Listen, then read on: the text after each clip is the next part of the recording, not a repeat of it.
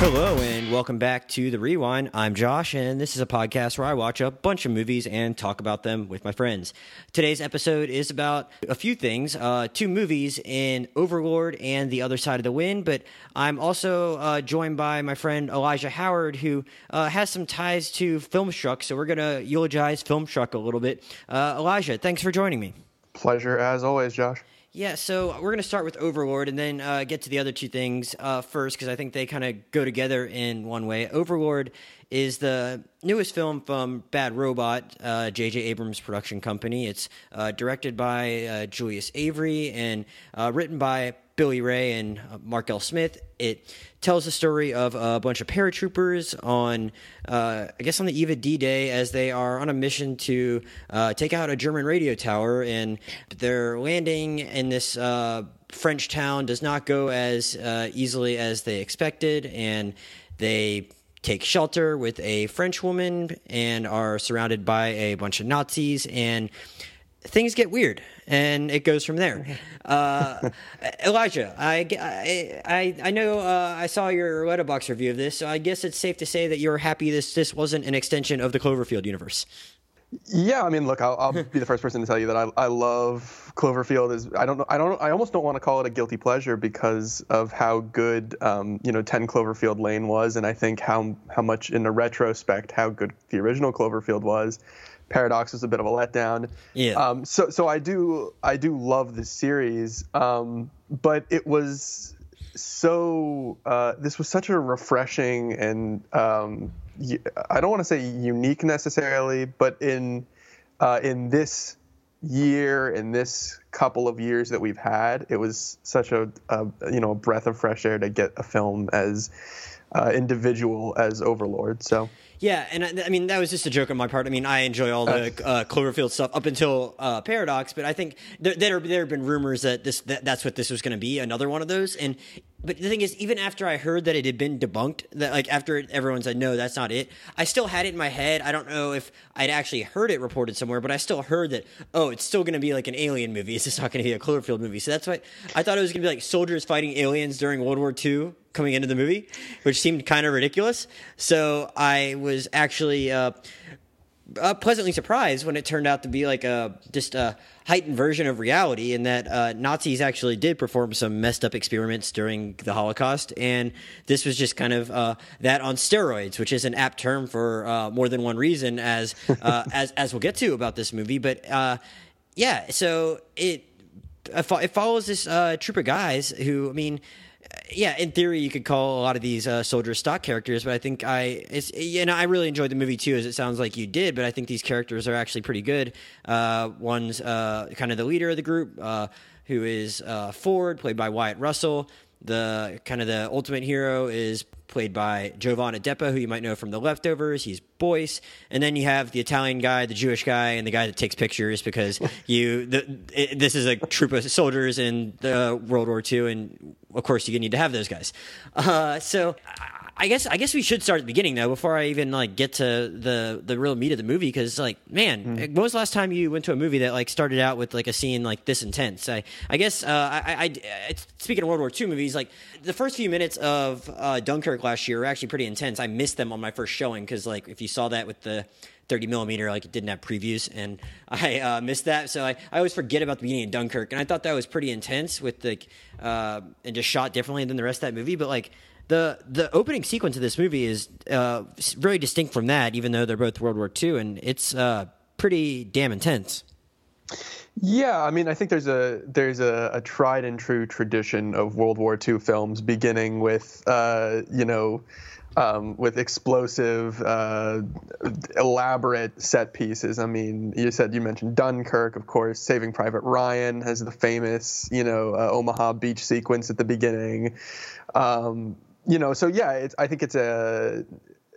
I, I I said it this way. I just, you know, you're in for a treat when you go into a movie theater and, you know, the lights go down and the first thing that happens is the screen um, shrinks. Hmm. You know, where the, it, it, it uh, the aspect ratio of the screen, the curtains uh, close enough so that it's in the two three five uh, to one aspect ratio which is that you know real ultra wide screen, ultra you know like it's just really like you know it's going to be something cinematic um, and uh, it's it's I almost have like a Pavlovian reaction to hearing the the rotors on the curtains, you know, closing down. So well, it's interesting to hear you say that because I mean. Uh, I, I, it's not something that I, that's not even something I'm aware of. Now, I'm sure I'll keep an eye out for that, but I, it's ironic that you, that, that it's changing the, changing it in that way and giving you a wider screen is what gives you that response because I thought what was so cool about this first scene where they're jumping out of the plane is that like it's, it's shot so tightly and oh, it, yeah. it makes it very distinct from some of these other war movies you were citing because like those are often very expansive big settings uh, big battles and open spaces and this is feels very unique from any kind of opening war movie scene you'd ever seen when it's just a bunch of guys trying to get off a plane and i sometimes get frustrated watching movie scenes like that where i mean everything is just shot in close-ups and quick cuts and it's hard to tell what's going on but like i i don't know man like that it, i i was able to really follow that really closely and just trying to get off the plane with them and i i was pretty um enraptured with it yeah and i mean i think um i think one thing that the scene did really well was it established um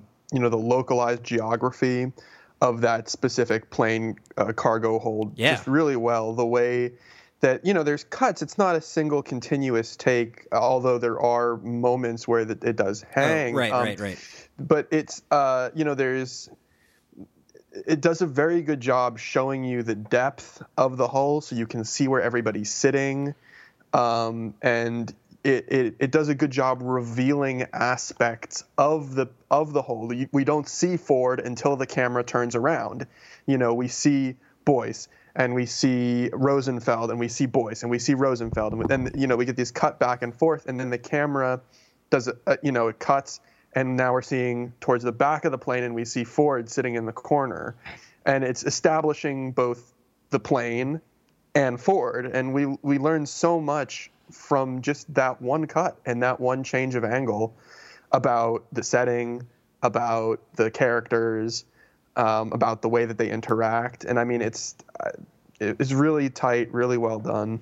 Yeah, I, I, I was uh, I was just I was very taken with it, and so at that point though, when you have a scene that's of that nature to start a film, I, I had I don't even think I watched a trailer from this movie. It just there, it didn't seem like there was at least a whole lot of marketing in the in the in the uh, mediums that I frequent for it, so I was able to avoid seeing a trailer. So I, I guess I don't know. I maybe I maybe at that point I'm expecting a more uh, traditional war film throughout. Uh, based on that, did it set you up for? A, were you expecting a different kind of movie based on that? And what was your reaction when the when the movie does kind of turn into something different pretty soon after? You, I mean, they have the scene where. Uh, um, yeah, we're gonna, we're, we're, and we'll probably just spoil this movie because people get shot and stuff throughout, and it'd be really hard to do a spoiler section. So, uh, it's a pretty intense scene once they're back on the ground and uh, Bokeem Woodbine gets taken out. But I mean, after that, it, it kind of slows down. So, what was your expectation for the movie from that point on, and uh, what what do you think of the direction that it ultimately went in from that point forth?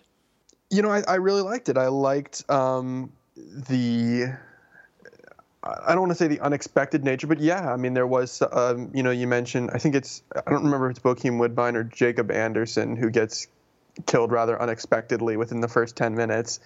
Um, and I think it's just a great, you know, really simple. It's not trying to do anything, but it's that, that analogy for war. You know, these guys are walking along through the forest, and then Jacob Anderson steps on a mine and he's gone. Yeah, Bokeem like, Woodbine. Just... Bokeem Woodbine's not unexpected. He runs into a bunch of Nazis, and uh, Wyatt Russell has right. to stop uh, Boyce from stopping it because it's kind of obvious, like he's done for. But yeah, the other guy's the one that just steps on a mine, which is, um, yeah, that that that does catch you off guard. Yeah, I mean, it definitely did, and and it, you know, it just goes to show the power of something like that. It's not a scare per se, and it's not even something that hasn't been done before in films. I mean, we've seen, you know, somebody that that uh, you know reaction shot of somebody stepping on a mine or something, Ugh, yeah. and we've seen that a lot of times in films. And uh, you know, they, uh, was it Kingsman? Uh, was that this year that did it as a joke? I mean, I think that shoot. No, I think I don't know. Was that movie already? Man, this has been a long year of movies, but that might have been in the spring actually. Um, Springer, it was last. It was either the, or spring or last Springer fall. was last year. I don't but, remember. But yeah, but, yeah, that, that's actually a pretty. Uh, is that Mark Strong that plays that guy where he uh, Right. steps on the thing at the end, and that's actually a fairly moving moment uh, for a silly movie. But yeah, I mean, it's we, like you said, we've seen it recently, but it's the kind of thing that like it puts you on high alert. I mean, the rest of the movie, Yeah. even if something, Yeah. even if people are not in battle scenes throughout, you know that that's a possibility just wherever anyone's walking outside, and it, it you have it in the back of your mind, I guess. But yeah, I mean, even after that, like you don't know exactly where they're gonna go. But then they uh, they run into the Chloe character in the woods and um, e- end up back at her uh, her home. And I mean, at that point, it really isn't uh, an action movie. I mean, it's intense when you know there are other uh, Nazis running around, but the action kind of slows for a while. But I I actually really enjoy the feeling of that part of the movie uh, for as long as they're in there. I mean, uh, it's obviously pretty intense when the uh, Captain uh, Wafner, the Nazi, comes in later, and but I don't know. I, I, I a movie which I do like, uh, not as much of some of some of David Ayer's other movies, but I like Fury, which is a uh, which is another World War II movie uh, about a group of guys. But there's the whole interlude in the middle of that movie where Brad Pitt and Logan Lerman go into the uh, the German family's uh, home, or just the the young girl and her aunt, and like I kind of I just like that feeling of like just kind of being in the eye of the storm eh, of a war movie when you've already surrounded it with really intense stuff. And it's like all of a sudden things really slow because you're in this temporarily safe zone and i, I don't know i, I kind of i like that contrast that where the, the movie's kind of it's bookended by like really exciting stuff but like i think it's like a it's a cool different feeling to have like amidst war Yeah, I agree, and I don't think um, you know I don't think pacing wise it's out of place. I, I've seen that that was a you know a criticism, uh, but to me, I think um, I don't think the movie would work without it, or if it had come later. Um, I don't think it would have worked. I think it works exactly where it is because it's believable in that moment that you know they've just you know a bunch of American soldiers have just you know secretly quartered this French woman's house basically um, you know, realistically speaking, somebody's going to have to go and have a conversation with her and, you know, treat her like a normal person so that, you know, she doesn't get too nervous or, you know, things like that. And I mean, that to me, that was realistic. It was realistic that, you know, despite all of the, you know, situations going on and all of the other soldiers upstairs, uh, you know, trying to plan how the hell they're going to get out of this, that Boyce realistically has to go downstairs and just talk to this woman like a normal person. But that's also the point at which the movie becomes something other than uh, a traditional action movie with this a slow sequence Right. because you have the Exactly. thing uh, with her. Is it her aunt or her? Yes. Yeah, with, with her with her aunt, and you don't really know what's going on there. So, uh, how did you think of how the movie like slowly incorporated these sci-fi elements into what initially started out as a war movie?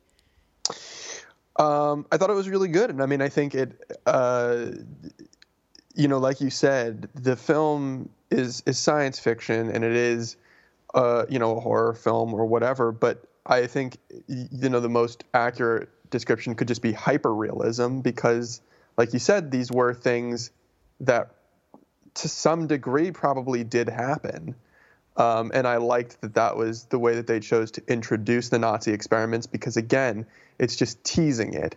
We don't really know what the you know depth of the experiments are at that point.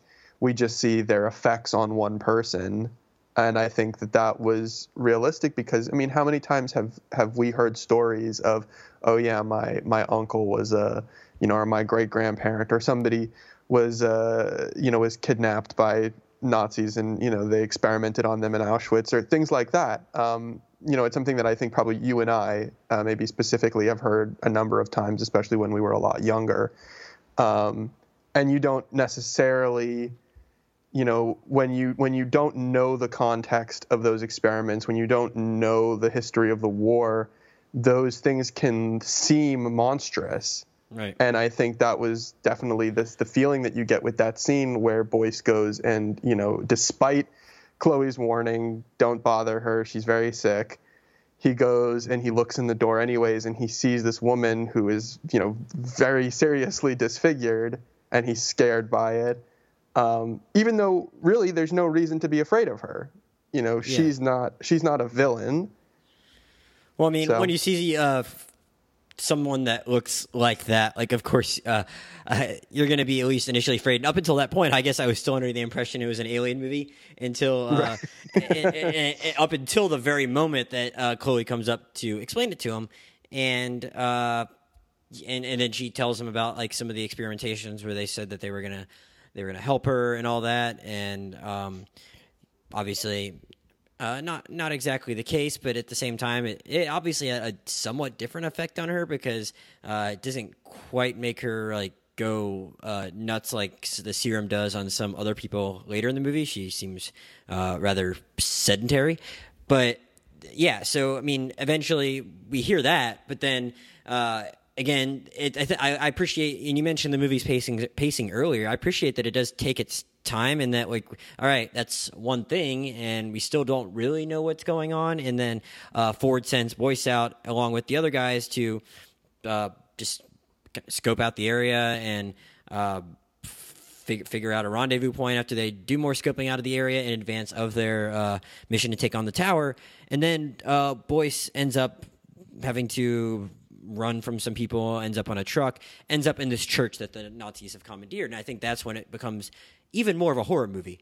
Just even before you get to the um, to him actually seeing the results of the experiments. I mean, he's having to do a lot of uh, dip, ducking, and diving, for lack of a better term, just around that church when you know there are Nazis there, and that's scary because like they're Nazis. Yeah, and I mean, I think um, you know there, there's definitely a you know, sort of a, a, continuous visual metaphor throughout the film. You know, that begins with um, with Bokeem Woodbine saying, uh, you know, like why why did the Nazis build this radio tower on a church? You know, because they because they're they have no morals, because they're you know, and th- there's this sort of stream running through the movie with that you know that feeds into that and this idea that um, you know that that uh, Jovan Adepo can only get access to the church by you know being ferried in with the dead mm. like it's hades you know that he's he crosses the threshold under a pile of corpses mm. um, you know and so to me i thought that was uh, you know that, that was there was something almost operatic about that which i really liked um, you know because you could you could just view it as you know it was just some good horror you know this this is really creepy um, but there was also I thought a layer to it like that. So yeah, well, that's I mean that's cool that you were able to pick up on it in that manner. I uh, and I mean I, I was more just like ugh. and you can and, and you can appreciate it on that level too because uh, yeah. the, the the nastiness of it does uh, uh, cer- certainly come through. Um, yeah, so I don't know, like it. He, I mean, at one, at one point I actually was like kind of rolling my eyes about how he didn't get seen by the Nazis, but it was still like pretty good horror. Like, but he was like in there for a really long time, and there was at that point they hadn't killed a bunch of their soldiers yet. So he's there. He sees the experimentations and has to take it upon himself to uh, rescue. Uh, is it? I guess it's Rosenfeld at that point who's there, or no, yeah, or, or, no, or is it? Yeah, yeah, yeah. So he he gets. I mean, he gets out of there, but he like he sees all of the horrors, and I mean, I don't know. That that that, that is kind of the point where like I was like, oh man, like there's a. I, I fully kind of got it at that point, and I was like about what they were going for because I mean we heard Chloe talk about it a little bit, but then they actually we actually get to see all of it at that point, and I was like, man, this is actually like a something that's going to stand apart from like other World War II movies. Like we've seen plenty of Holocaust movies, but it's it's at that point you kind of figure out like this is doing something like in its own way. It's not an alien movie, but like it's this hyper realism we talked about and um, had some pretty uh, gruesome kind of effects that they were uh, pulling off oh, to yeah. pull that. I mean. Uh, I, I, find it. I mean, I'm glad like a movie like a, a 38 million dollar movie can get made these days. But it's cool that like they had all these. They were able to use that budget pretty well to like create some pretty uh, um, repulsive looking things.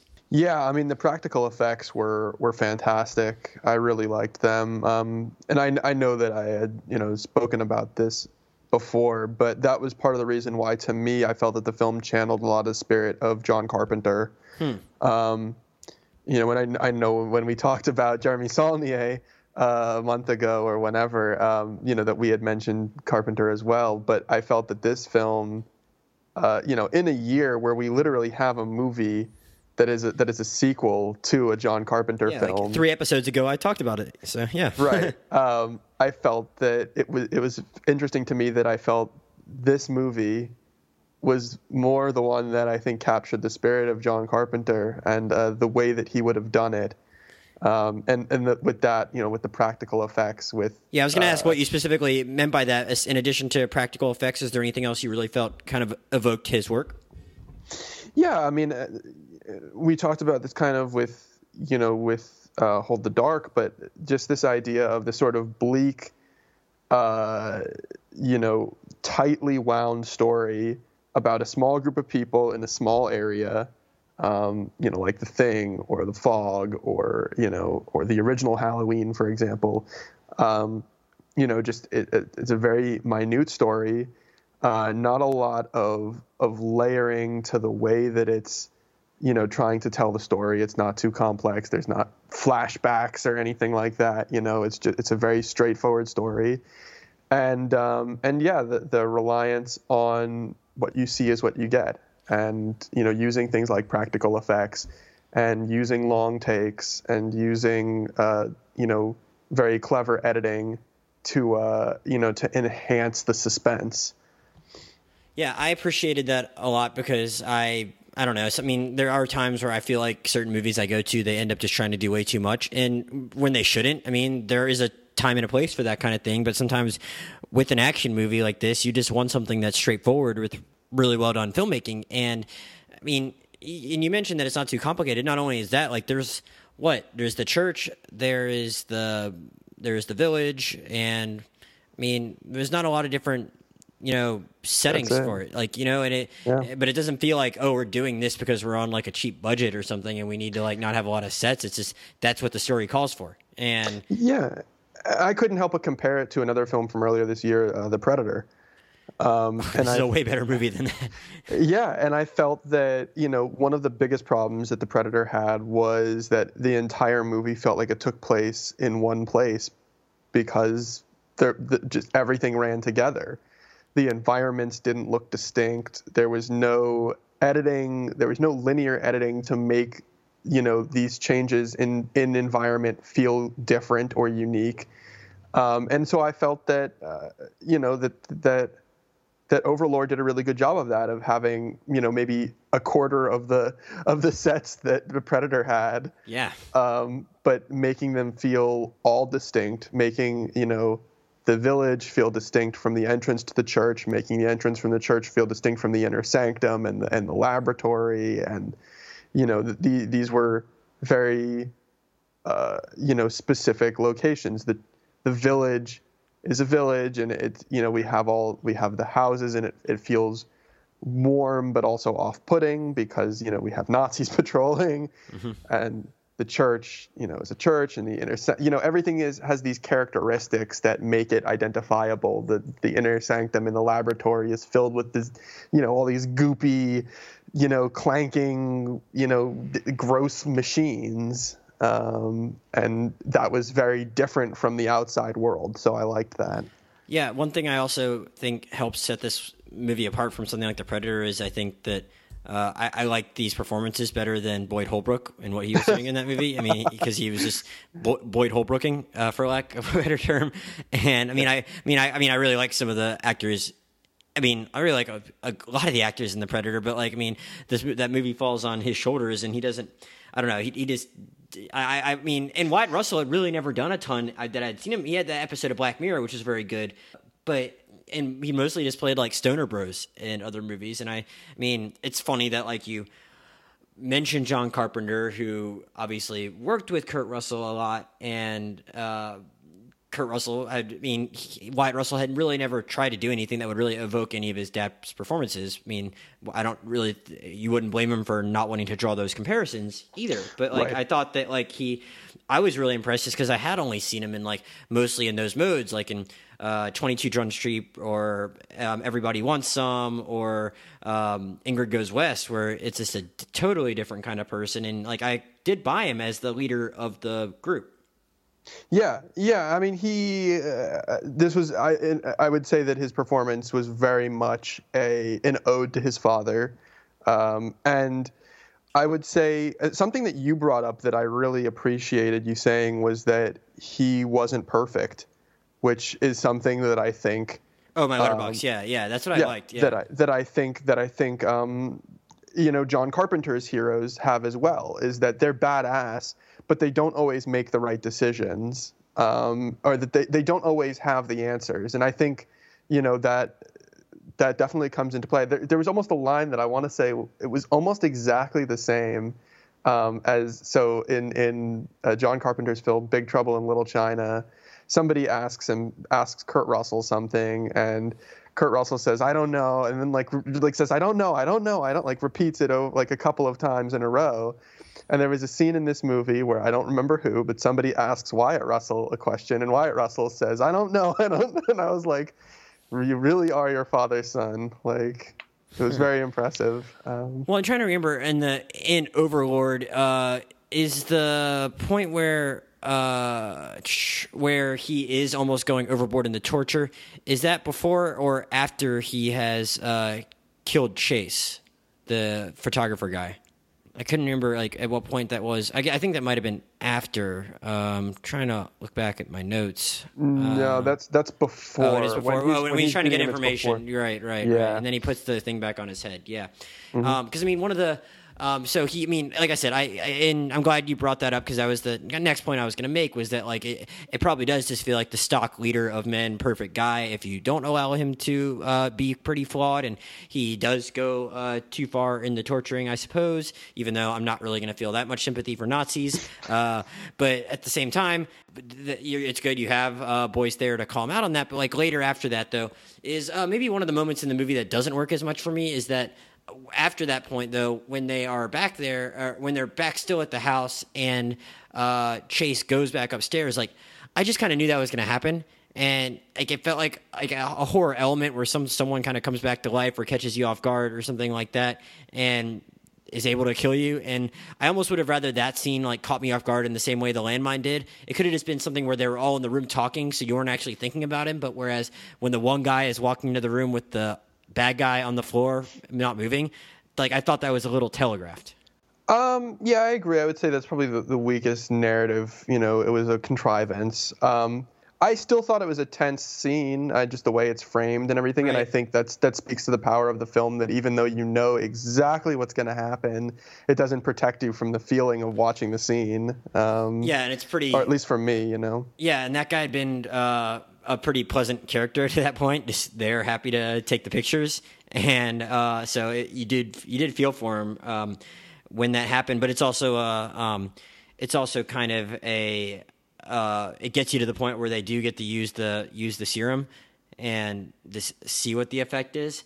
And uh, yeah, so we actually learn what the Nazi steroids do to a to, do to a dead person. Uh, how did how, what did you think of how they pulled that thing off? Because we already talked about some of the practical effects, but that that that puts them in a different uh, puts them to different use. Yeah, no, I mean, I thought it's fantastic. I mean, I think um, you know, obviously, there's going to be comparisons drawn to like the thing you know Carpenter's film and and the first uh, the first mutation scene in the thing um, you know, which is equally, if probably if not more, I would say more gruesome. Maybe maybe this one only exceeds because of you know the technical wherewithal that we have today to really ramp up the blood and make it look realistic. Um, mm. But yeah, I mean, just th- thrilling nonetheless. And I, I like, I think a problem with visual effects, with digital visual effects, and uh, and and the way the reason why I like practical effects for a movie like this is that is the weightlessness that's caused by digital VFX. Um, that when you when you composite something digitally, it's very hard to judge the weight of an object when you're making it visually. Huh. And so the resultant effect is is you know something you see in Predator, something you see in in a lot of films where there's digitally composited aliens or monsters or whatever, which is that the monsters don't feel or look real. They move around too quickly. They move around too weightlessly, too effortlessly. Yeah. Um, and so you know, although there was some digital compositing, I believe, for th- for that effect for the mutation in in Overlord, that basis with practical effects, it's real. There was somebody standing there wearing a rig that that, that you know that gives them weight. He's going to move around like somebody who really does have bones jutting out of his neck and coming at you know like the, it, it was it felt and looked visceral and real. Yeah, I was uh, listening to an interview with Julius Avery earlier today where he he talked a lot about how that meant a lot to him to be able to uh, use the CGI sparingly and how uh, the guy that uh, played Wafner did, had to go and undergo like five hours of makeup a day or something, and and they did they were just able to utilize that. And I mean, I I mean, I think it does it, do, it does benefit the movie, like you said, even just in those fight scenes. I feel like it, uh, seeing I, I, I, do I do see what you're saying now. It almost would feel it would feel a little different if that guy's getting punched or beat up with like a, hit hit over the head with a slab of wood or whatever they're beating him up with. Like it does seem like it's probably more effective when that person is uh, uh, made up using more practical makeup and as opposed to just computer generated stuff that they could put on him. Uh, yeah, it's it's just it's easier for actors to interact with things that are there, mm-hmm. and when when you're interacting, when you're asking actors to interact with things that aren't there, you're not going to have the same effect. An actor is not going to know what it feels like to break a board over somebody's head if they're just if they're if they're playing to a stick in a green screen. Mm-hmm. If they're playing to another person, they're going to know what that feels like. They're going to react realistically. Their arms and muscles, their you know, their being is going to move realistically. Yeah, and I uh, and I wanted to talk about that. Um, really, just though, uh, um, it brings me to like I guess where I want to talk about the last sequence of the film because I. Well, I think what I appreciated about it so much is that it felt like so. I don't want to say subdued. It just felt like on a more uh, a different scale than what you might get with like a a lot of action movies that would combine action and sci-fi these days, where you might get like a big CGI uh, uh, catastrophe, like you might in a DC movie or something like that. Whereas you have this, uh, you have this guy, and I, I, keep calling him Wafner, but I, but I, I, wanted to make the point that he looked like a combination of, to me, of, uh, of like Michael Shannon and Daniel Bruhl's character from Inglourious Basterds. right. Well, you know, you know who it is, right? Uh, it's it's it's Pilou Asbæk, who's um, who plays uh, Euron Greyjoy in Game of Thrones. Oh, I did not recognize him. Yeah, Man. I thought he was right. Isn't that to me? I thought that was excellent. You oh. know that that transformation is like you know, and he's in. I I I'd seen him a couple years ago in um, the Dutch film or a Danish film, um, A War Okay. Which I think is on Netflix, but yeah. Okay. Well, I, I mean, I watched Game of Thrones, but I, I did not catch that that was him. Uh, yeah. I, I, yeah. So I'll just call him Euron Greyjoy then, because that's easier than me calling him Wafner, which just feels like a weird word, and uh, Michael Shannon plus uh, Daniel Bruhl, as I did in my Letterboxd review. Uh, but so, but yeah, when he is, I mean, that scene, I mean, it, it, goes on for a while, the fight with him at the end, but like it doesn't feel like, uh, it feels a little different from your typical action movie a studio action movie ending these days, just because it is like a more legit regular fight. And and you, we, we didn't even really talk about the element of all the other things that they're unzipping from their experiment bags, kind of hanging over that scene. But I mean, like it certainly felt a little unique compared to what you might normally get in a war film to end.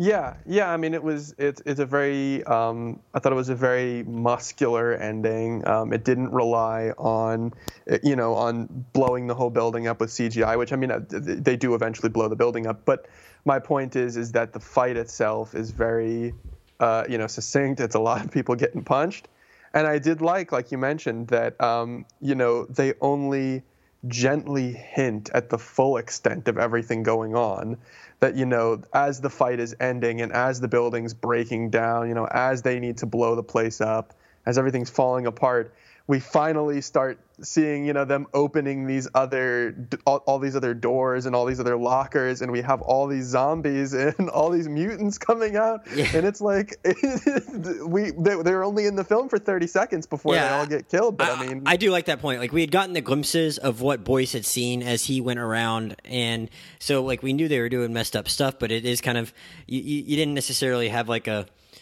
I, what, what, I think a lesser movie maybe would have done is like made somehow uh, once uh, Ford injected himself or got injected with the thing, like they would have just had him kill every single one of them. uh, which who knows, maybe it would have been fun to watch, but like I kind of like that we didn't have to spend that much time doing that, and we were able to get the main fight, and then you kind of saw that other stuff, and then we got out.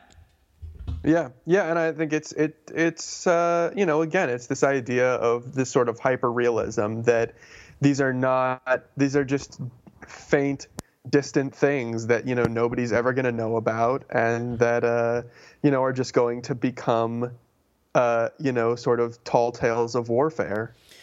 Um, yeah, um, and I and I will say, I mean, I uh, but, but we kind of I kind of jumped ahead there, but I I did like their plan. Um, I mean, it was it was pretty cool. I mean, I we didn't have to see every single step of it to kind of get what they did, and it was certainly funny to watch them. I mean, look, I'm a sucker to watch Nazis get outsmarted, uh, so that's gonna yeah. get me excited. And you had the you, got, you had the other guys providing the cover with the shots. You had the grenade thing. I like that Chloe got to be integral to that. You know, they didn't just sideline mm-hmm. they didn't just sideline the woman. They let her do some badass stuff, like her lighting a flamethrower to one of those things. Like that was badass. And yeah. and yeah, I don't know. I can't complain. Like I, I it, it, was just like you said. It was a it was a refreshing movie, and it's cool that like um, hopefully it makes money because they got off to a slow start. But like I want Bad Robot to like make more stuff like this if they have writers like Billy Ray, who I usually enjoy his work, like willing to write interesting stories for them.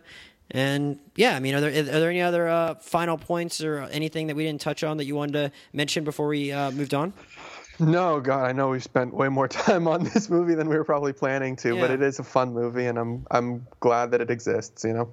Yeah, so we definitely recommend uh, going to check out Overlord before you get this uh, onslaught of holiday movies because I mean it'll at least be there for this coming weekend and probably at least next. So, yeah, I think Elijah and I would uh, for sure uh, recommend that. And uh, yeah, let's uh, let's move on. Uh, Want to talk about the other side of the wind, uh, which is.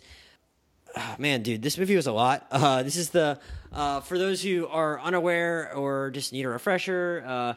It's the long lost movie from Orson Welles, and I'm not gonna it would take me twice the length of the time we've already been talking to explain uh, this movie's journey. Uh, suffice it to say, it had funding issues and then rights issues and everything in between after uh, Orson Welles decided to film this as kind of like one of his last opuses and the from what 1970 1976 like filming took place intermittently over those years right Elijah yeah. and mm-hmm. um, I would recommend if someone is just tuning in and just curious to hear what we are saying about this movie but hasn't actually watched it or doesn't know what it's about like uh, to check out the documentary that Netflix put up simultaneously with it, uh, "They'll Love Me When I'm Dead."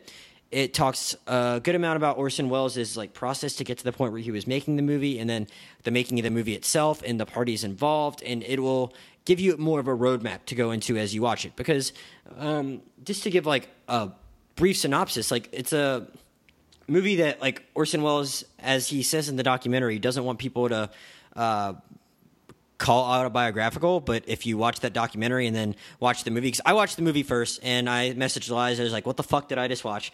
Uh, because if you don't know a ton about Orson Welles and his fit work, or really just the story of the people he was hanging out with at that time, uh, it's not going to make a lot of sense to you. And it doesn't even make sense. From what I've read, I don't feel as bad because it didn't make a lot of sense to some people that knew more about Orson Welles than me. But basically, it follows the uh, fictitious, and I say that with air quotes because you're going to think it's Orson Welles if you watch the documentary and watch it. But it follows a fictitious filmmaker by the name of uh, Jake Hannaford. It's uh, he's making a movie called The Other Side of the Wind, and you see clips of that movie throughout this movie, and it's Jake Hannaford's 70th birthday. He is having funding troubles for the movie, just as Orson Welles did for making the Other Side of the Wind. Uh, he is shepherding a bunch of a bunch of people that are around him, working with the film. People that are followers of his and media members are getting shepherded to a house for his uh, 70th birthday party, where he hopes to screen the what he has made of the film and uh, receive more funding for it. And there is a lot going on throughout it. Peter Bogdanovich, who was a um, disciple, if you will, of Orson Welles, plays a disciple of Jake Hannaford named Brooks Otterlake, who's, I guess, the next most important character in the movie. Um, Orson Welles' real life partner, uh, Oja Kodar, is playing the woman in this film within the film who has a star that walks off the set of that movie, just as a star walked off the set of The Other Side of the Wind, the movie that we are talking about if I'm if you're confused after hearing me say all that, go watch the documentary. then watch the movie, or if you've already watched the movie and you're still confused, um, I'm glad Elijah's here because Elijah, uh, I, am I'm like you. You had reached out to me about doing this, and I did not have a a long relationship with Orson Welles at all. And I think that's why it's uh, cool to have you here at this conversation because I feel like there are probably a decent amount of people who, like me, are very new to Orson Welles and maybe haven't seen much beyond Citizens Kane. And there might be people like you who have seen a lot of this stuff. And I mean, you've seen a ton of movies. You made it a point to make this the 5,000th movie you've ever watched. So uh, now that I've rambled on about all that, because I wanted to at least kind of set the table, if you want to talk a little bit about it as more of a film enthusiast who, or um, historian in your own right, who had seen a lot of his movies, and I'm sure you had been aware of the other side of the wind for a while. What was your relationship tracking this film and uh, your level of excitement going into it? Yeah, well, I mean, um, so yeah, you mentioned that it's my 5,000th film, and I mean, a, a, few, a handful of those 5,000 uh, that I've watched in my lifetime have been pretty much the entirety of Orson Welles' catalog. I'm, I'm trying to think now that I'm saying that if there's any of his films that I haven't seen, um, and I don't think there is, but I know that you know one of one of the the questions that's kind of surrounded the other side of the wind is you know what do you call this? Do you call it a reconstructed film? Is it a recovered film? You know what what is it? Yeah, and, I should um, say like Orson Welles shot hundreds of hours of footage, and it, it was just kind of sitting around in various vaults before Netflix rescued it, I guess, and yeah, certain editors I and mean, producers recreated this movie in what they thought he would like to, it to have been. Correct? Yeah. So I mean, as as an editor myself, this was this is kind of like the you know the holy grail of you know editing projects right, because right. you have all of this footage that was shot of this movie. Um, you know, th- this was shot on. I want to say like we talk about when we when we're talking about filming something, we talk about a shooting ratio, which is how much footage you shoot to how much you expect to use. Most films shoot like two to one, three to one. You know, so you shoot three times as much footage as you think you're going to use. I want to say Orson Welles did something like seven or eight to one, Jeez. Uh, you know, shooting ratio for this. So yeah, there was hundreds of hours of footage for this movie, and there was extensive notes too. I mean, he left a lot, a lot, a lot of notes about, um, you know, what, what he imagined this film being like. Um, and so, when you watch the opening credits for the movie, and they they get to the edited part, and it's edited by Bob Murawski and Orson Welles and I kind of had to chuckle because it's like Orson Welles has been dead for 30 years. How is he getting an editing credit on this? But you know, it just goes to show you that the uh, you know the, the the essence of an editor is as much in the technical, the you know, dragging and dropping. Uh, you know, video clips in certain places, as it is to the vision and um, you know those kind of notes that that Orson Welles left behind. Hmm. So yeah, I mean, the, the movie is uh, is uh, you know, it, it's a it's, it's a mockumentary. Is it is it an experimental film? I, I don't really know, and I, I don't really think that you know you gain any deep insight by uh, by trying to you know unravel what kind of movie it is, because at the end of the day, it's just a movie. Like it's just a. well, yeah. I mean, I I would agree. Like you you you probably need to like don't get too into the weeds trying to figure out everything that it's about. Because if you would try and follow every single conversation that's going on in this party that is mostly going on throughout the length of the film like you're going to drive yourself crazy as i pretty much did both times i watched it. Uh, and i feel like there are certain parts of it you need to just kind of pick out and appreciate them for what you are because what they are because like the thing that i've really found the most fascinating that i tried to focus on on my second watch after watch after watching the documentary following my first viewing of the movie was like the stuff with him and Otterlake and because it's like a, it's almost a mind fuck if you watch that documentary and you're like, man, like just based on the timing of when this was filmed, and the the documentary talks a lot about his relationship with Peter Bogdanovich as like the years went on and how it like mm. kind of it deteriorated, but like he, I mean. They both still kind of loved each other, but they also had like this love hate relationship going on, and I guess it was a big deal when uh, Orson Welles and Burt Reynolds uh, said some not so nice things about him on a late night show, and like it's like all this is going on while they filmed this movie in like 1970 and through 1976 when Peter Bogdanovich had like an amazing like stretch of like making movies. It's like it's not like they filmed this in like 1979 after after Last Picture Show and What's Up Doc and uh, Paper Moon had come out and they could like kind of look back on it, like it's happening in the middle of all of this, and he's writing the script like as Peter Bogdanovich is like having this like ascendant career, and it's just like it's all happening simultaneously, and I just like it was really cool to think about just like the process of making this movie and him like as much as he denies it, like he's writing about their relationship, and Peter Bogdanovich is acting in this movie, and it's like, how how did they do this? Like, I, I, it's it's really cool to think about if you like strip away like a lot of the confusing stuff from the movie, you know, and how meta it is, and how weird it is that they kind of try. They didn't really pull it off exactly, but obviously, given all the production problems, but it's like kind of crazy to think that's what he Welles was trying to do. Yeah, I mean, I think it's an interesting kind of quagmire because obviously you know, the movie was very uh, deliberate, um, you know, down to having Peter Bogdanovich play a caricature of himself, which I'm assuming was knowing. I mean, there's no way you're yeah, going to get one over on. Like, he knew what he was doing. He knew that he was playing a version of himself that was fairly insulting. Mm-hmm. And so, I mean, obviously Orson Welles isn't, wasn't stupid. I mean, he was he was very careful and very specific about what he was doing, and it was very intelligent. But at the same time, I mean, the movie reflects a, almost a senility. You know, this kind of the the musings of an old man, where it's like not hundred percent coherent. Mm-hmm. Um, there's a lot of emotion. There's a lot of you know, kind of uh, you know, nostalgic reminiscing. His movie doesn't make um, sense to anyone that watches it. Right.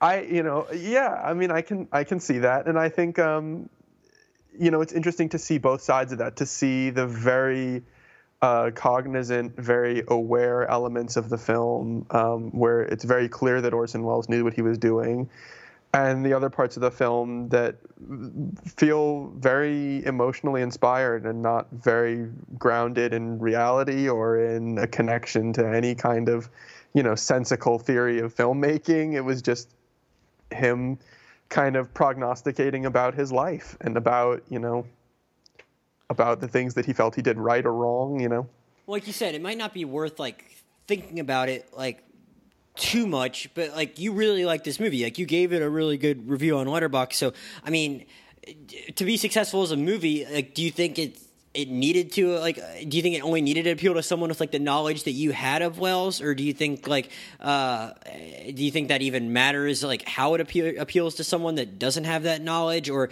did it need to be like a more coherent thing? Like what made it mostly work for you on the whole like at, at the end of the day yeah, I mean, I definitely think it's a you know it, it's going to appeal more to people who you know have some kind of background in Welles, uh, you know, in his personal history as well as you know the history of his films.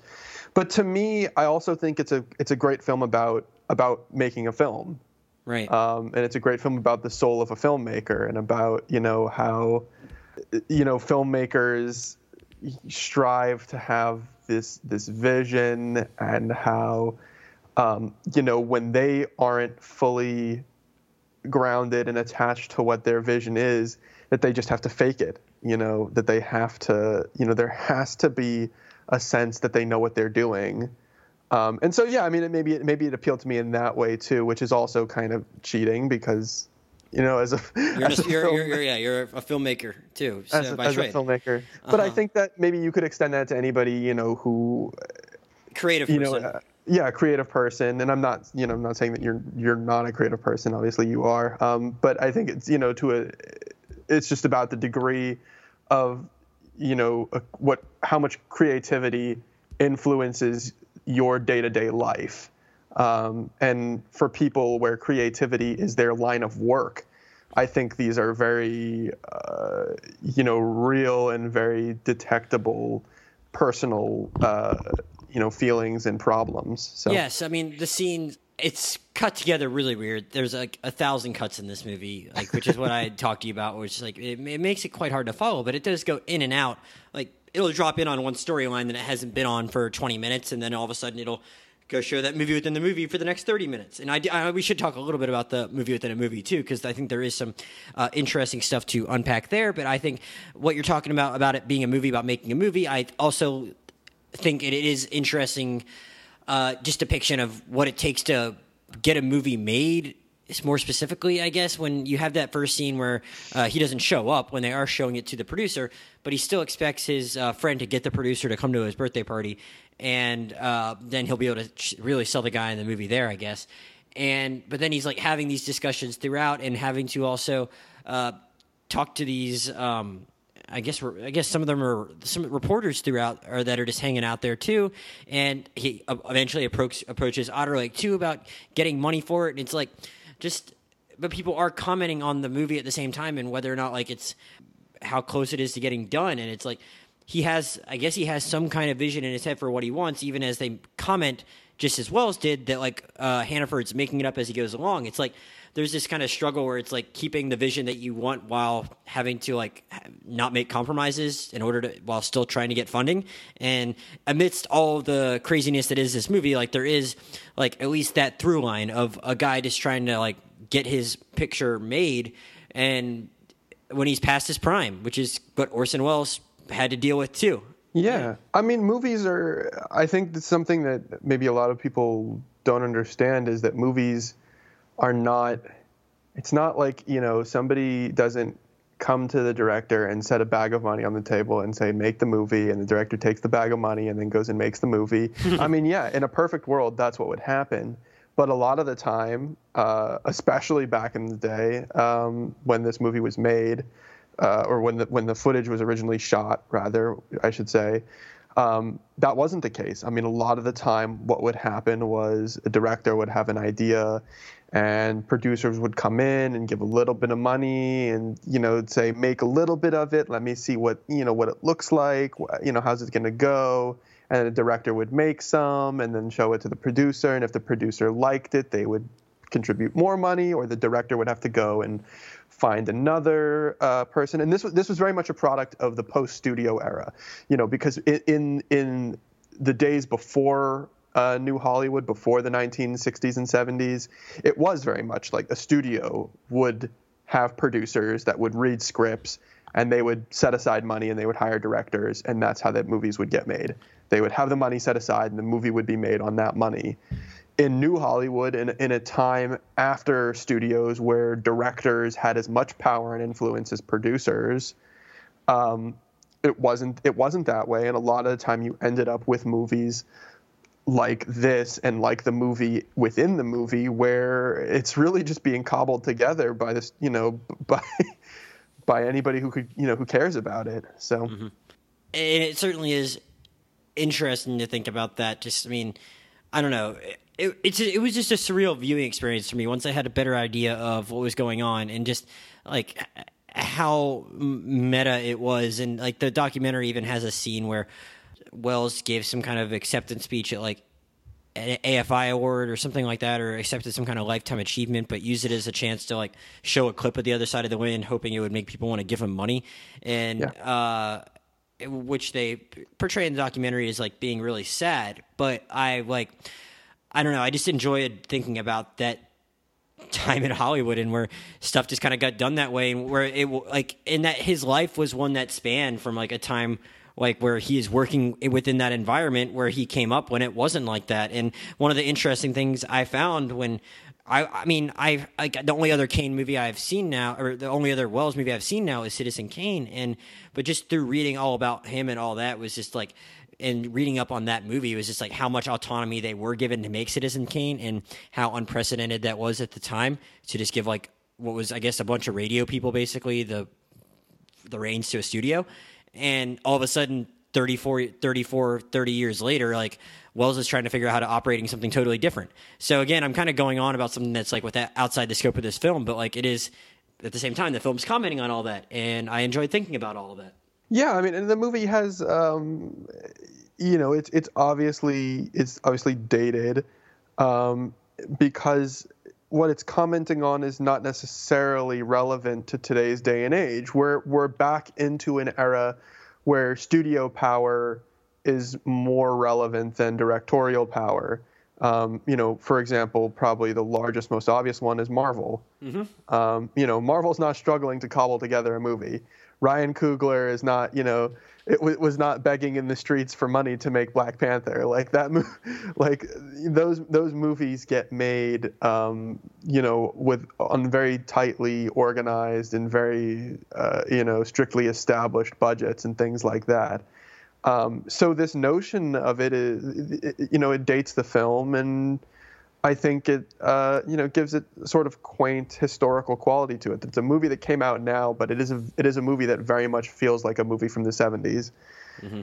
Um, which I think it's interesting that you can do that. I mean, I guess you can only do that maybe if you're actually using footage from from the 70s, right. like this movie was. But um, you know, I I felt like that was an interesting aspect of it being a, a, a modern film that was speaking to issues from a bygone era. Right. Well, what uh, one of the things that like I guess is also kind of in the past in that this movie is getting released now, but with the, movie within the movie that he is making is, from what I understand after watching the documentary, is like Welles is commenting uh, maybe not so positively on certain kinds of European art house cinema from the time and Yeah. which is like probably would have like maybe uh, meant a lot more to someone if this movie had gotten released in 1976 than if it had gotten released now. But uh, what did you make of that specifically? If that was his aim, but also just how they did shoot that stuff because it was actually pretty interesting to look at, and apparently a lot of editing went into some of those scenes. Right. Yeah. I mean, I'm about to put on my film nerd hat and Yeah. go real, real in hard Yeah, here. take me to um, school. Yeah. So in 1970, uh, in 1970, there was a movie called uh, Zabriskie Point that was released um, by the Italian director Michelangelo Antonioni, who, at, when 1970 had happened, by, by 1970, was considered to be, you know, one of the greatest, you know, Italian, uh, you know, new wave directors uh, one of the greatest directors of all time. He directed these movies, L'Avventura, La Notte, and L'Eclisse, which were, uh, you know, this kind of informal trilogy of of sadness and and and you know aesthetic with Monica Vitti in in main roles. Um, and he had directed the film Blow Up, um, which was also extremely uh, you know famous. And then in 1970, he directed this film called Zabriskie Point, which was his American debut. Um, he had, you know, come, he had crossed the pond and made this film in America, uh, and it was it was a disaster. I mean, people really hated it. It was Really? and it and it's funny because it is so evident uh, that that's what Orson Welles is parodying. Because I mean, Zabriskie Point, set in the desert. Uh, it's not really much of a plot. The characters are very much cardboard cutouts, and they're very, you know, they just kind of look attractive and do their thing. They don't really act. And there's a lot, a lot, a lot of sex in it. And I mean, when it came out, it was uh, Zabriskie Point. When it came out, it was critically panned. I think it's like one of the only movies that you know, like Vincent Canby and Roger Ebert and like every single person who was a famous critic at the time pretty much universally said it was a terrible movie. And so I- think that was pretty much what Orson Welles was parodying. You know, was this this movie uh, of of self-inflated importance of of just attractive people in the desert having sex with no real you know there's no real context to it it doesn't really have any import on the overall story but it's funny because to me uh, you know when i saw Zabriskie Point uh, this was probably a few years ago. It was when Zabriskie Point was going through this kind of re you know critical re Reevaluation? reevaluation exactly. Um, thank you. And uh, you know people were saying well okay maybe it's hollow but it's so like it's such a well shot movie or whatever and it's funny to listen to people talk about the film within a film in the other side of the wind and hear the exact same criticism. Hear it like word for word. Like i don't know what it's about. There's too much sex it's weird but it's really well shot. Like Apparently, I, in the documentary, they said they spent like six months filming that bathroom scene, um, yeah. Which or not filming it, uh, editing it. Um, editing yeah. Uh, and again, you don't feel bad if you watch this movie and you don't know what's going on because no one in the movie knows what's going on in the movie within the movie. And but like it's like it's interesting to look at, and I guess some of those like the the the sex scene on the mattress spring is like very very unique and uh, apparently a lot went into that too. And and it was interesting the, the thing in the car was interesting in that like they give the illusion that it's moving but apparently it's not actually moving. Uh, the car isn't moving at all and they just have dudes on it ho- holding hoses. So it's pretty cool how they created the illusion that there's like this sex scene in this car going on like as it's speeding down a highway in a thunderstorm when it's not actually the case like Yeah. a, a lot of a lot of interesting stuff went into it, and it's it's interesting to hear you talk about the parallels to that other movie because they, they they probably weren't imagining this uh, reevaluation of Zabriskie Point when they filmed The Other Side of the Wind. No, and uh, or maybe they were, and I mean, maybe this is just you know, I I don't want to sound too much like an Orson Welles fanboy, but I mean the notion that maybe this was what Orson Welles saw coming, that he that Zabriskie Point had been out for you know several years at this point, you know when when uh, when they were filming The Other Side of the Wind back in the '70s, and um, you know maybe this notion that it was just like, you know, it was so hollow and yet people were trying to make you know trying to make reason of it and trying to understand what it was trying to say.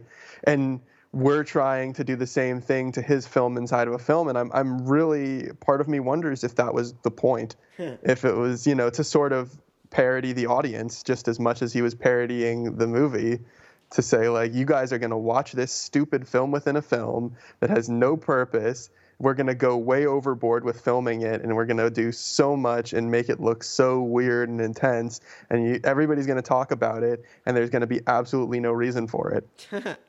Well, may very well have been his goal. Who knows? Um, was there uh, was there any other? I mean, there's like so much to you could talk about in this movie, but again, I I'm not going to try and dissect the things that like I didn't totally get. But I mean, is there anything else that really struck you about it, or anything that you uh, wanted to expound upon that we didn't already touch on? Because again, it's not exactly like some linear movie we're just going to run through like we did with Overlord. You know, I mean, you could pretty much jump in at any spot you wanted to. Was there any uh, one scene that really caught you, or any other interlude, or anything like that that you wanted to uh, discuss? I I liked the question of you know is is Jake Hannaford a, a self insert for Orson Welles or is he an insert for John Huston for the actor who's playing him? Because I think there's elements of both of them. You know, I think, and uh, it was interesting to me because I know I talked to a few people about it. Like, would have Orson Welles been able to play that role? um, you know, or was this a role that was was perfectly suited for John Huston? Um, and I know that, you know, my opinion was that I think that John Huston is capable of doing those Orson Wellesy sort of things um, that the character had, but not not in the reverse. That Huh. Orson Welles playing the character would have come off as you know over dramatic and and you know silly Right. because when when when you know Jake Hannaford is when he's in the bathroom and he kind of breaks down uh, when he's talking to Brooks about you know to Peter Bogdanovich about money and you know how it's pathetic that he still has to you know beg for money at his age. You know, it's so it's almost so silly to see John Huston, who we think of as such a you know a man's man director or whatever, uh, you know, who directed all these old school, you know, Treasures of Sierra Madre and, you know, African Queen and Asphalt Jungle, like all these, you know, real macho films, to see him crying over a, of a sink is, you know, kind of, it's a bizarre sensation and a bizarre thing to watch. And yet it's still, to me, it was so believable and it was so, you know, raw, which, uh, you know, I don't know if, if Orson Welles had been playing that character, if it would have felt as real. It's interesting. I mean, like I, I've, I guess I haven't seen enough of uh, other Welles movies that he acted in to like really uh, comment on that. But it, it's hard to, sh- if if if you know as little as I do, and then you watch the documentary, it's hard to see him as anything other than Welles, just knowing what was going on throughout the whole production of that movie. But I mean, I know that uh, the, the movie they talk about in the doc how like Welles and um, and Huston were old friends at the same time, and uh, he obviously had no problem just kind of writing Peter Bogdanovich into the script, basically. So that might, who knows, maybe that would have been actually what he had in mind. I, I don't know, but it, it's kind of like just a. it'll be there for people to study for years, I guess, and to and to ask that question. Um, yeah, and I mean, I think that generally you could say that probably about the entire film is that, you know, it's almost ironic that we have hundreds of hours of footage and we have hundreds of pages of notes and interviews and discussions and all these, you know, things, uh, you know, about what this film was supposed to be and the reality is, is we'll probably never have a solid answer about whether or not this vision, you know, what the final, you know, product was, if it's if it's really true to what you know Orson Welles wanted, or, you know, if what we got is, you know, in any way, you know, representation of what the original vision was. So yeah, I guess I guess you're uh, gl- you're obviously glad that it exists even in this state. What did you What did you make of like Netflix deciding to be the one to put this out? Um, you know, I'm glad it happened. I have my reservations about Netflix, um, you know, as a service, and about the, uh, you know, the the earnestness of the people in charge, uh, what their goals were, um, you know, what their goals continue to be with releasing original content. But, um, you know, I think it, it is an interesting, you know, message that in this day and age, this is how Orson Welles gets a movie released. I mean, just the, just the same way that you know we we had this conversation about about oh, yeah. uh, yeah, Martin Scorsese. Yeah, or in the last time you were here was we were talking about a Netflix movie. I, for, I, I forgot right, about with that. Jeremy Saulnier. Yeah. Um, yeah, you know that these these auteur directors and for better or for worse, uh, you know, Netflix is the service or is the you know the, the the studio now that has the money and the wherewithal to release their movies. So it also seems like rather fortuitous timing that they are trying to get some extra cachet of like um, prestige by putting this out like right before they really think they have a legit chance of like finally getting a Best Picture nominee with Roma.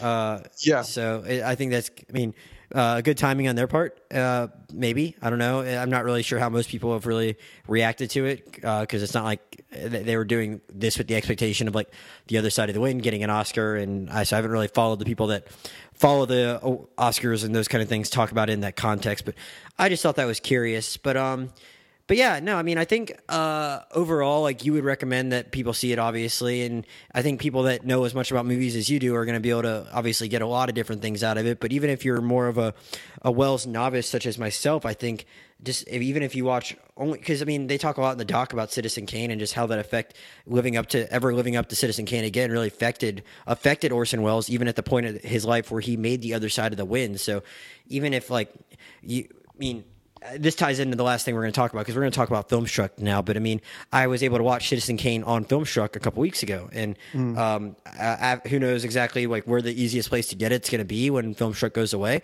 But I would recommend uh, before that happens, if you uh, anyone that is like someone that's trying to learn more about classic film like I am to uh, try and make that one of your priorities before you watch it if you especially if, it, if you have an interest in watching the other side of the wind because I think you can get a lot out of the other side of the wind if you've only watched Citizen Kane and They'll Love Me When I'm Dead but I think uh, you can probably get a few other Welles films on Filmstruck and I know there are a few on Fandor because I'm, I'm a Fandor subscriber and I, I'm gonna probably go back and watch a few of them there but um that, that that's kind of where I wanted to end this, Elijah, because I mean, I think. I, I think it's interesting that we are happening to have it because we could have the other side of the wind easily could have come out like three weeks ago before the Filmstruck news came down, and I wouldn't have really had this perspective on it. But I mean, you asked yeah. me, you you asked me about this, and I'm like, shit, like I really just regardless of whether Filmstruck was going anywhere i'm very honest and open about my blind spots on this podcast and how i, I don't know as much about like old classical films as i should but i'm trying to slowly but surely like rectify that. And i, I thought like regardless i would have said citizen kane is something i need to get to. I was able to get to it because of filmstruck and that's really like not going to be the option for people in a few weeks at this point. And i'm pretty sad. I know throughout thanksgiving i'm just going to like take advantage of it with the time i have left. But uh, I'm someone that's kind of coming to it in a newer way. Uh, and is just recently trying to really get as much from it as I can. Uh, you uh, work for Turner, which uh, which owns Filmstruck and has uh, kind of made this decision, and and you made the suggestion that we talk about it a little bit. So I'm not sure uh, where you kind of wanted to start with that, or if there was like kind of one main point about you want what you want to say about what Filmstruck meant to you, or uh, or anything like that. But I wanted to kind of give you the floor for at least a minute before I kind of made any other points I thought about making. Yeah, no, I I, I appreciate that. I mean, uh, Filmstruck was, you know, I. I been working at Turner for you know less than a year, um, and Filmstruck itself was really only uh, you know around for about two years. Um, oh, I didn't. I didn't realize that it. Only, I, I I just thought I only learned about it in the last year. I didn't realize. It yeah, no, it, it's it's a fairly new service, and um, you know we I, we could talk about you know the business decisions and why you know why the decision was made. Um, you know, by corporate to close it down. But I know that at the end of the day, you know those things are it's in the past and talking about it's not really going to change those uh, you know those decisions but i know that um, it meant a lot to a lot of people. It meant a lot to people who we um, you know value. People like barry jenkins and guillermo del toro have both come out and you know made statements about uh, you know the closing of filmstruck. And um, uh, you know it's tough. It's tough as somebody who worked uh, you know on filmstruck stuff. I have credits on that site. I mean, like there are there are special features on that site that my name is attached to, um, and I'm not sure what the future what the future of those uh, you know is going to be. I don't know if they're going to be rehosted somewhere else. I don't I don't know what the future of that is. Um, but I can say that uh, you know as a resource within the film community, it was a it was a pretty big a pretty big thing. Um, it, it kind of, I think it, the the content and you know the films that were available helped to expand people's horizons, and and the kind of curated original content was something that no other streaming service has done or continues to do since then. Um, you know, no streaming service that I know of, besides maybe I guess my Mubi, Mubi sort of does it, but you know, curated content, doing, um, you know, special programming and making new, you know, mini documentaries and things like that to, uh, you know, to accompany the films. So uh, you know that's something that I'm I'm gonna miss certainly. Yeah, and, and, uh, and, you mentioned the economics of it a little bit. I know, like obviously these decisions are above your pay grade, so you're not going to know yeah. the answer to like every question that I would have. But I mean, uh, as someone that I'm sure uh, saw a lot of cla- mean, watch uh, more classical films and has forgotten more of them than I will ever know before Filmstruck was even a thing. Do you, how much can you speak to like uh, how much you think it cost to license even just like uh, one thing like a Citizen Kane or something like that, and just how easy it will be for maybe other services to pick up some of these titles after the fact, just so they aren't really hard for people to track down. I don't know much about Citizen Kane specifically. Yeah, but, or I mean, just or just a movie of that time or something. You know what I'm the, saying? The bulk of the films on there were were our own films. I mean, uh, it was okay. Warner Warner Archive. Um, gotcha. You know, so it was a lot of stuff that you're going to see. You know, playing on TCM stuff like that. So it's basically stuff um, they already have. They, stuff they already have the rights to. Yeah. I guess. Yeah. I, I, guess yeah, and I guess I, I would need to go talk to like some kind of uh, entertainment and rights and clearances lawyer about like what if what what if Netflix decides to actually start offering more classical films? Like, would they be able to easily get those rights? And I think that'd be an interesting question for some enterprising entertainment journalist journalist to go look into. you know. Yeah, I mean, I think the bit, one of the big questions is what's going to happen to the Criterion Collection because um, you know that uh, you know for for listeners who don't know, the Criterion Collection is a company that um, organizes uh, special edition DVD, Blu-ray um, uh, releases of movies that are you know hard to get. They could be you know difficult to find because of you know their perceived quality or because of the you know the circumstances of their release or things like that. Um, but they this company makes special edition versions of these movies and releases them in really really nice sets. Um, and for a while, the Criterion catalog was available on Hulu um, and then in 2016, uh, they struck a deal with Filmstruck when Filmstruck was new and um, moved the entirety of their streaming catalog over to Filmstruck. So this was um, a couple hundred movies, um, prob- probably close to a thousand films. and pieces of bonus content like like commentary tracks and uh, special features and things like that um, that were pretty much exclusively available for streaming through Filmstruck. So I guess this is, so. In theory, Turner could spin that off to, back, whether it be back to Hulu or someone else if they wanted Well, to. I guess. Yeah, I mean, if with with Filmstruck gone now, I'm assuming that those rights lapse. Like we're you know Oh, Turner okay, doesn't have that deal anymore. So Okay. what where Criterion goes now is you know anybody's guess. So if I they mean, go at back least to you Hulu. right. At least you.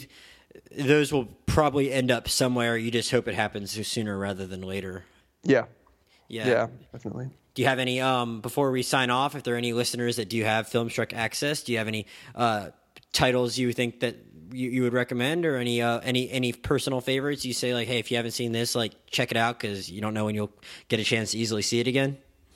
Oh man, there's a lot. There's a lot. Yeah, of films th- that's that's a, that's a dumb question to ask you. You've seen too many Well- movies. I'll just say I, I do think it's like a it's a lesson to the people like me that never replaced my Xbox a few years ago, and I have a laptop that doesn't have a DVD drive. I think it is a lesson in like the value of physical media and uh, being able to have something like that to hold on to. yeah. and because I, I will say, go ahead. I'm sorry. no, that's just what I was gonna say. Was like, I mean, Uh, because I know that you are one that like you can easily say something like that, but I know you every time there's some kind of Criterion sale, you're posted on social media about like what what what it did to your paycheck or something like that. You know, Yeah. so I mean, I think. It, it teaches a lesson to the folks like me that only stream that like hey there's some value in going out and buying dvds because you never know when like some media company is going to make a financial decision Yeah, I will say that um, one of uh, Filmstruck's hosts um, for some of their online intro and outro content, uh, Alicia Malone, uh, she also hosted the Filmstruck podcast, um, which is now coming to a close. But um, uh, she uh, luckily is still working with us. She's still working on TCM content uh, during the week, you know, with weekly programming. But I know that on Letterboxd, she made a list of some of her choices of uh, you know movies that you could pretty much only find on on Filmstruck um, that she had suggested people watch. So I would I would direct people to her list because there are some great options on there of movies that not a lot of people would think of. Um, and I, and if you look online, you can definitely also find lists that people have made of out of print or difficult to find movies um, that. Uh, and when I say that, what I mean is that there is no company that's that has released them physically. Um, so, for example, there's the film Chungking Express, which is a Wong Kar Wai film from the 90s uh, from Hong Kong, and the only uh, release of the film physically was uh, Criterion DVD and Blu-ray, and the, the rights lapsed to Studio Canal a couple years ago, and they never released a physical copy. So the only really easily accessible way, unless you wanted to pay $200 and buy the Blu-ray off of Amazon, the only Jeez. really easy way to watch it was to watch it on Filmstruck. Um, so if you go online and look up, you know, Filmstruck out of print list or things like that, you'll be able to find lists of films um, on on Filmstruck that you know maybe they're not at the top of your list of things that you were thinking about watching, but they're things that uh, if you don't watch them in the next uh, 16 days, is it? Yeah, thereabouts. The next Yeah. 16 days or so, you're not really going to have a chance to watch them uh, for the foreseeable features. Right. Futures. I'll check out that Letterboxd list and uh, maybe even link to it in the description of the podcast, so uh, people can go find some of those titles before and watch them over Thanksgiving. Uh, uh, But but Elijah, uh, I, uh, going for a while, so I think I'm gonna uh, uh, I'm gonna let you go. But uh, uh, normally you uh, you, you we, we just talked about Filmstruck the last couple times I've had you on, and when I give you the opportunity to plug something, you normally plug that. But if you if you we just talked about that for 20 minutes, so if you if you have something else you want to plug, uh, now's the time to do it. Uh, Turner has several other properties besides Filmstruck, Yep. so we're always uh, happy to have you guys watching TBS, TNT, Cartoon Network. Um, there's a lot of holiday programming coming up. TCM, of course, yeah. I mean, we could always use viewers on TCM. Um, TCM is going to have a lot of holiday programming within the next month. Um, there's going to be a lot of great Christmas movies and a lot of great movies, maybe that are good for the season that you might not think of otherwise. So, um, you know, yeah, check it out. Tune in. All right, as usual, you can find me on Twitter at Josh Jurnovoy, J O S H J U R N O V O Y, and uh, on Letterboxd, same thing, Josh Jurnovoy, two words. Uh, appreciate you guys listening. Uh, coming up next week, I'm sure I'll have something on widows, and then I don't really remember what else is coming out this weekend, but I'm going to be not having to work as much for the holiday week, so I'm sure I'll be seeing a bunch of movies and having some stuff out for you after Widows. So thanks for listening, and we'll see you next time.